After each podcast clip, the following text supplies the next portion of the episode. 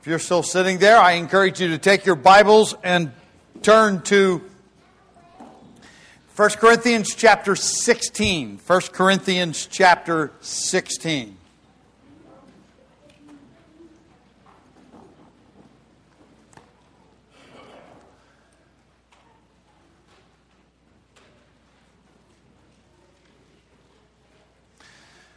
I hope you're glad that you showed up this morning. Not because of any specific thing, except that we're here to worship God. We call this a worship service. It's not simply prayer meeting, even though we pray. It's, it's not a hymn sing, even though we sing hymns and choruses. It's um, not just a Bible teaching time, even though we're going to be looking at the Bible and teaching from the Bible. It's a worship service, which means that we are to turn our attention from the things of the world, the things that bog us down, the things that occupy our time, and turn our attention to Him alone. One of the things that I didn't mention was that a few moments ago, when you gave in the offering, did you look at that as a time of worship? Because truly it is. Worship, as you have may remember from last week, simply is this that we express back to God our heart and it is reflected in everything we do. So if we're worshiping God, our giving is an act of worship. If you helped at the workday yesterday or at the tractor pull, I pray that you did it as an act of worship. A few moments uh, after I'm done preaching, you'll have the opportunity to participate in the Lord's Supper. It can be and should be an act of worship. But the truth of the matter is, if you have sin in your life that you haven't confessed and your mind is some million miles from here, it's just eating some matzah and drinking some grape juice, and it's not worship. I pray you worshiped along with the praise team as they just did special music. But if you were just up here judging whether Will sang well or Faye played the piano okay or whatever, or whoever's playing the piano, no, it was Caleb playing. You know, I'm not sure you worshiped. The point is this whatever God brings into our life, when we express back our joy, our gratitude, our thanksgiving, our adoration, our praise to Him, we're worshiping God. And that includes not only what happens in a service, but it includes our whole life. That is worship for a Christian. It's not a once and done thing. And this series of sermons deals with giving as an act of worship. This morning we're going to call it the cost of worship to the collection. And we're going to get that because we're going to look at 1 uh, Corinthians chapter 16, the first four verses. And if you would, please follow along as I read them out loud. Now, concerning the collection for the saints, as I directed the churches of Galatia, so do you also. On the first day of every week, let each one of you put aside and save as he may prosper, that no collections be made when I come. And when I arrive, Whomever you may approve, I shall send them with letters to carry your gift to Jerusalem. And if it is fitting for me to go also, they will go with me. We're going to look at that uh, in some detail. There are a number of principles that we want to point out from there. There are plenty of other principles in the Word of God for looking at what happens when we give to the Lord. Giving to the Lord is not only when we give when we take an offering, but it's your talents, it's your abilities, it's your time, it's your energy. All of those things, your teaching, your ministries, all of those things are to be given for the Lord. As we'll be reminded by the Lord's Supper, it is not about putting me first. In fact, is when we participate in the Lord's Supper, it is all about putting Jesus Christ first. We had nothing to offer, He offered everything. And we are thankful. It's Paul said he gave thanks. It's a participation in what he has done. And when we worship, we are literally participating in what God has already done, and we're expressing that back to him. The Apostle Paul had addressed a number of different issues with the Corinthian church, and they had to do with infighting in the church, Christian liberty, use of spiritual gifts, the use of Christian liberty, uh, some wrong doctrine he will, uh, has already dealt with in chapter 15, and then he comes to chapter 16 and says, Oh, by the way, one more thing we want to deal with. We want to deal with the collection. We need to look at that. A little bit of background to the Apostle Paul's ministry. If you were to look back before he ever went on a missionary journey, you would find in Acts chapter 11, the last verses of that chapter, starting at 27 and going through verse 30, you will find that there were some hardships in Jerusalem. The people who were there were being persecuted, uh, and uh, they were having a really, really hard time staying there. Many fled from Jerusalem and went other places, but some stayed as light and salt, as ministers in the city of Jerusalem.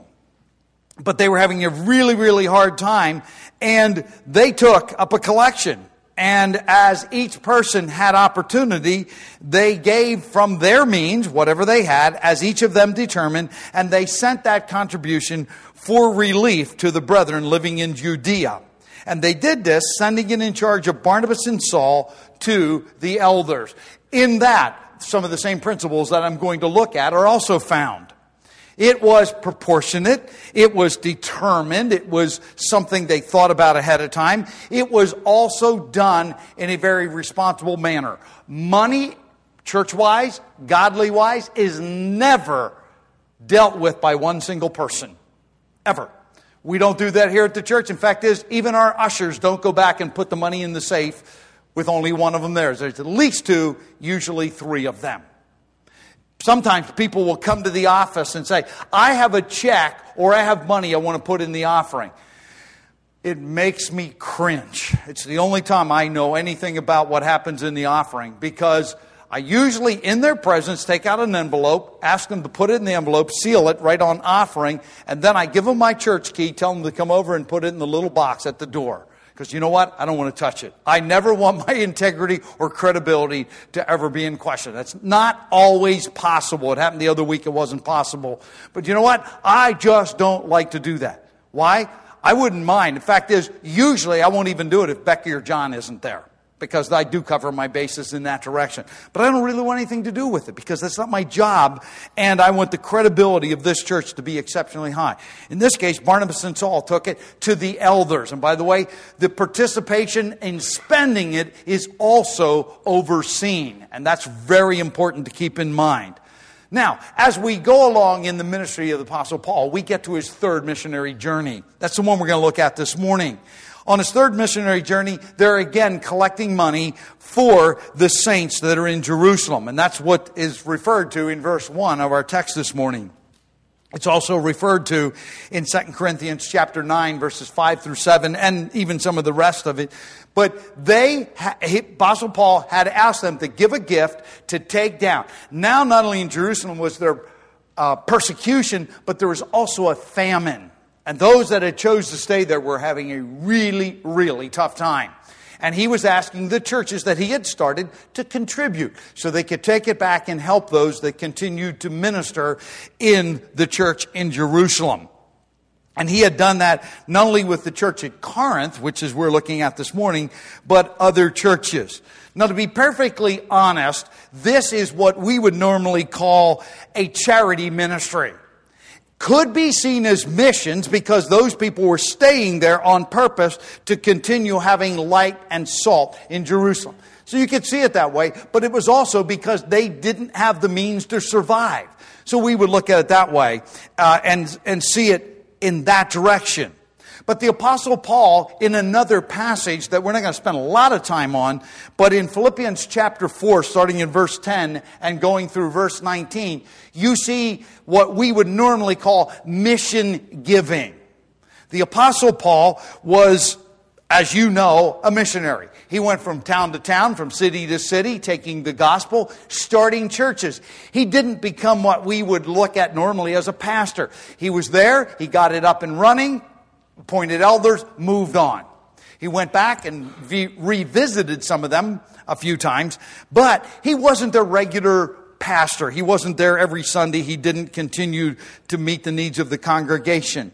But in Philippians chapter 4, verse 10, it says this But I rejoiced in the Lord greatly that n- now at last you have revived your concern for me. Indeed, you were concerned before, but you lacked opportunity. Paul said, In the past, I didn't have a need. I was able to do things. And you know, at Corinth, he actually was tent making. He actually refused to take any money because he said, You know what? I'm going to pay my own way. And he tent make, uh, was making tents to pay his own way. He had that privilege. But there were times when he was unable to do that, and he fully gave his life over to preaching and teaching. And when he did that, a number of the other churches contributed to his needs. The church in Philippi was one of them. He said, You didn't have opportunity in the past, even though you wanted to help me, but now you have an, you've had an opportunity. In fact, is, I thank you for it. But I'm not thanking you because I'm begging for money. Uh, there's one thing I will not do as a pastor. I don't believe I've ever done it. I will not beg for money. I think it's absolutely wrong. I don't think it's biblical. It's simply this we need to let the needs be known, of course. But begging for money is a whole other issue. Why? Because I believe, number one, worship. I'm sorry, giving is an act of worship. It's not just because there are needs, not just because there are missionaries, not just because we like the lights and the air conditioning and the heat, and it's not just because other people have physical needs that we can help meet. It's because it's an act of worship.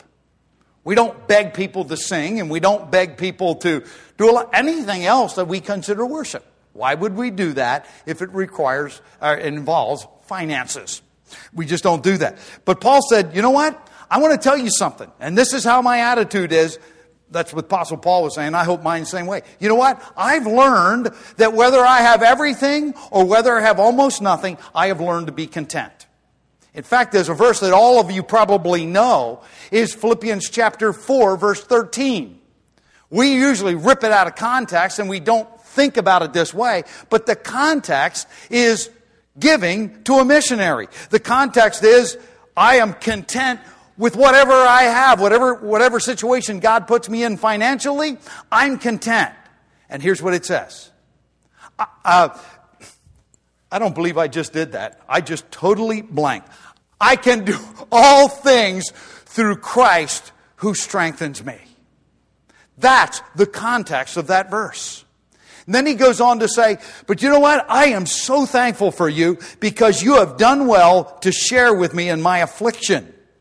You yourselves also know, Philippians, that at the first preaching of the gospel after I left Macedonia, no church shared with me in the matter of giving and receiving, but you alone. For even in Thessalonica, you sent a gift more than once for my needs. Two words I want to point out. Your version may have a different word there. It may have uh, com- uh, the word conversation or conduct in there. It's the word share. It means to have fellowship together, to be in union with, to participate alongside of. That's what it means. And the Apostle Paul said, when you gave to me, guess what you were doing? You were participating in the very ministry that I am doing. When you give in the offering at Garden Chapel, believe it or not, while Ben and Nikki Buckner are halfway around the world, literally, you are still participating, sharing, fellowshipping in their ministry. Why? Because we support them. It doesn't matter if it's Bruce Yeager just up here in Linglestown, it doesn't matter where it is. When you give and those funds are used for missionaries, you are participating, sharing, fellowshipping with that missionary. Do you ever think about it that way? Act of worship, but it's also an act of fellowship, participation with that missionary. And he says, You've done that several times for me. And notice what he says in verse 18. I am amply supplied, having received everything from Epaphroditus, what you have sent, a fragrant aroma, an acceptable sacrifice, well pleasing to God. I keep emphasizing when you give in the offering, in the collection, it's an act of worship. Again, it's pointed out here. It is a fragrant aroma. Remember from last week's sermon? It is a whole burnt offering. It all goes up to God to glorify and praise Him.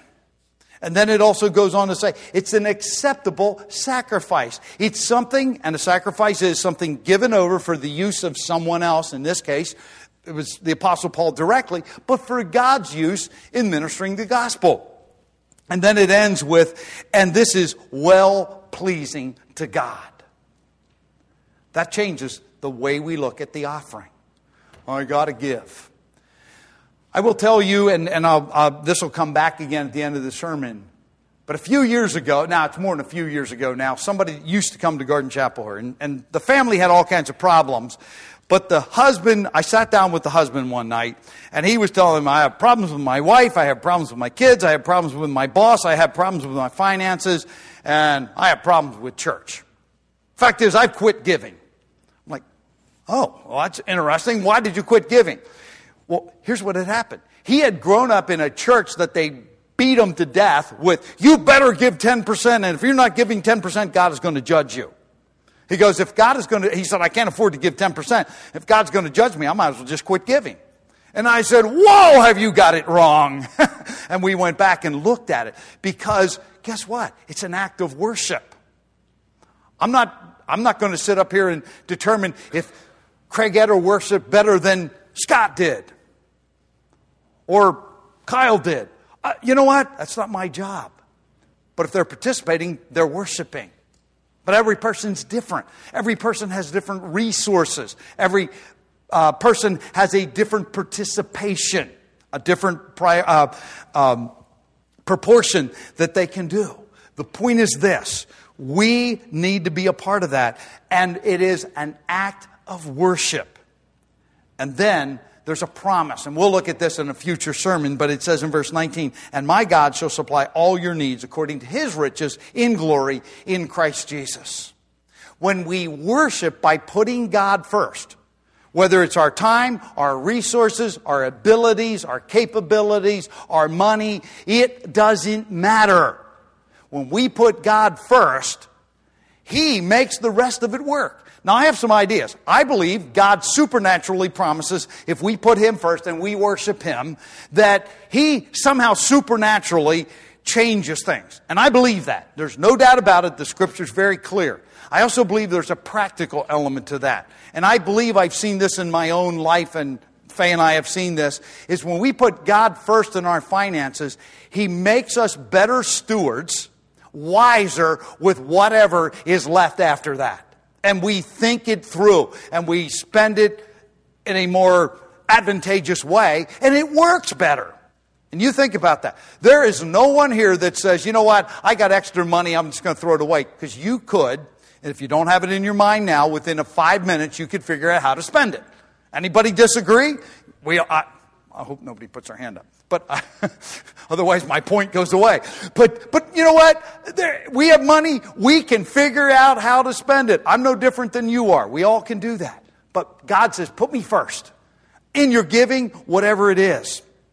In missions, giving for other people, doesn't matter. In this case, it was the Apostle Paul. Also, the scripture is very clear in the Old Testament as well as the New Testament that those that minister in the name of the Lord and on behalf of the people deserve to be paid. For example, the Old Testament priests, they did not own land. They, their paycheck was the offering. Parts of the offering, except for whole burnt offerings, were given to the priests as part of their paycheck. There were also tithes that were taken that were given to the priests so they could make, uh, you know, deal with life.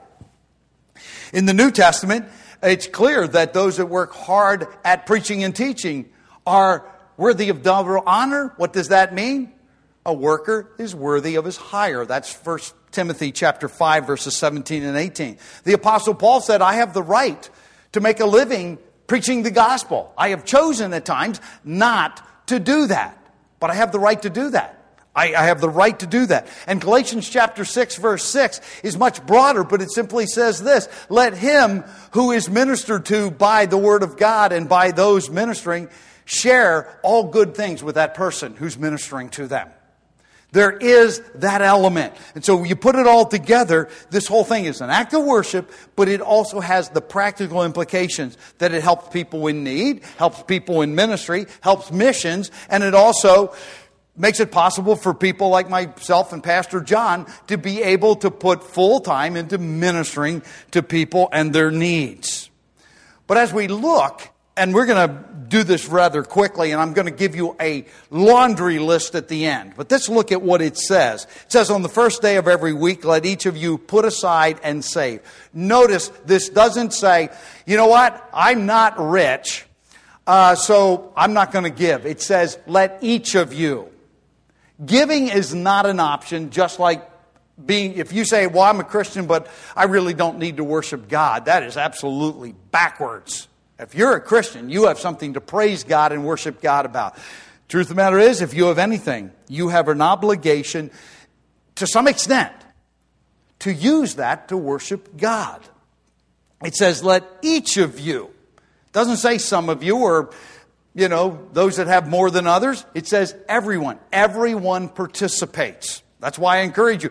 When we're singing, you may not even like the song. You may not know the song. But do your best to participate and, you know, don't sing too loudly if you don't know the song because you'll mess everybody else up. But I mean, you know, participate. You know, if, if there's whatever's going on. When we, we shake hands, by the way, I didn't put that in there. If you don't think fellowshipping and shaking hands and, and encouraging people is a part of the fellowship and the worship of this church, you need to think that one through too. If you sit there and well, if somebody talks to me, I guess I'll talk to them. You do that, you've just missed an opportunity for worship because guess what? Sometimes the only smiling face that person that you're going to shake hands with and encourage, they haven't had that all week. They need you to encourage them. Ask them how they're doing. Maybe, you know, just be able to come aside of them, pray with them. You know, I've seen it all. And, and that's what we should do. The point is, we need to use what God has given us, and all of us have that opportunity. In fact, is that's imperative. It's a command. And then it says to save. It means to put back, put aside for the proper time. That can either be you give on a regular basis to the church, or some of you I know give once a month. You put aside and you give once a month. That's fine. Whatever it is, you're, you have a purpose behind what you're doing. And then the next one, if you have King James, you're probably thinking I'm a heretic by now because it says, as God may prosper. If you have an NIV, it says, as in keeping with your income. I read, as he may prosper from the New American Standard. Guess what? All three of them are good, accurate translations because the Greek phrase can be translated all three of them. And when you put them all three together, you get the full story. First of all, uh, it just means that God is doing it or you're doing it. Well, guess what? You cannot prosper unless God is the one that allows you to prosper. There's no way around that. Your life, your breath, your health, your time, it's all from Him. And if He doesn't give it to you, you can't use it. And if you prosper, you will be putting into practice and using what God has given you. So that's as you prosper. And then the NIV says, in keeping with his income. That's proportional giving. The more God gives you, the more you can give. The less God gives you, God expects less. Back when Jack Wyrtzen was still alive and we went to Word of Life, um, he made the statement, and it stuck with me. I don't know why, I don't remember anything else he said, but I remember this. He said, whatever you do, young people, when you start giving to the Lord, don't start with 10%. He says, you know what will happen? You'll get stuck on 10% and you'll never give any more. He said, start with 9, start with 11, start any place else, but don't start with 10 because you'll get in a rut. And you know what? The more I look back, I realize that was really a wise statement because you know what? If you've got a really good job and you've got good income and you're giving 10%, you're probably stealing from God. On the other hand, if you're in bad shape right now and you don't have a job and you're still trying to give what you gave before because I'm going to give 10% of what I believe, you're probably going to be stealing from the electric company because you didn't pay the bill. Bill. So just keep that in mind. It's proportionate giving. I can remember, and I'll do this real quick. Years ago, right before we got saved, my wife and I started going to church. And we started going to Lebanon Valley Bible Church. And uh, we thought it was a big deal because we each gave, each gave a dollar a week in the offering. Man, we did God a favor. And I'm not joking about this. We gave God a dollar a week apiece. We're doing God a favor. Well, that was a favor because we never did anything before. It wasn't a favor to God. But we thought it was. Then we got saved. And uh, we got convicted that we ought to, you know, start giving. Back then, I made $3.25 an hour, I believe it was. I came home at the end of the week with $103. And that was with overtime on. That was with overtime. So I came home with about $100 a week. I decided, you know what? I'm going to start giving $10 a week. And then I realized at the end of the weeks, there was still as much money in my wallet as before. I didn't under, and then we got convicted that we were still putting the government first because they were taking, so we started giving off of the gross figure, the big figure before the government got their fingers on it. That's a lot more. You know what? And we didn't stop there. We continued to raise that. And to this day, we still do that. We were able to even do that when I got messed, my knees messed up when I was working. We decided during that time when I was on workman's comp, we're going to still continue to give what we gave before. You know what? I can honestly tell you, I am not rich. Anybody that knows me, I don't try to act like I'm rich, or and I, and I am not rich. But you know what? I have never missed a meal in my life. you know what? Because God has amply supplied everything that I need, and it's proportionate giving. You know what? Now that we don't have four kids to feed, we can even give more, you know. Thanks, Amy, for leap moving, you know.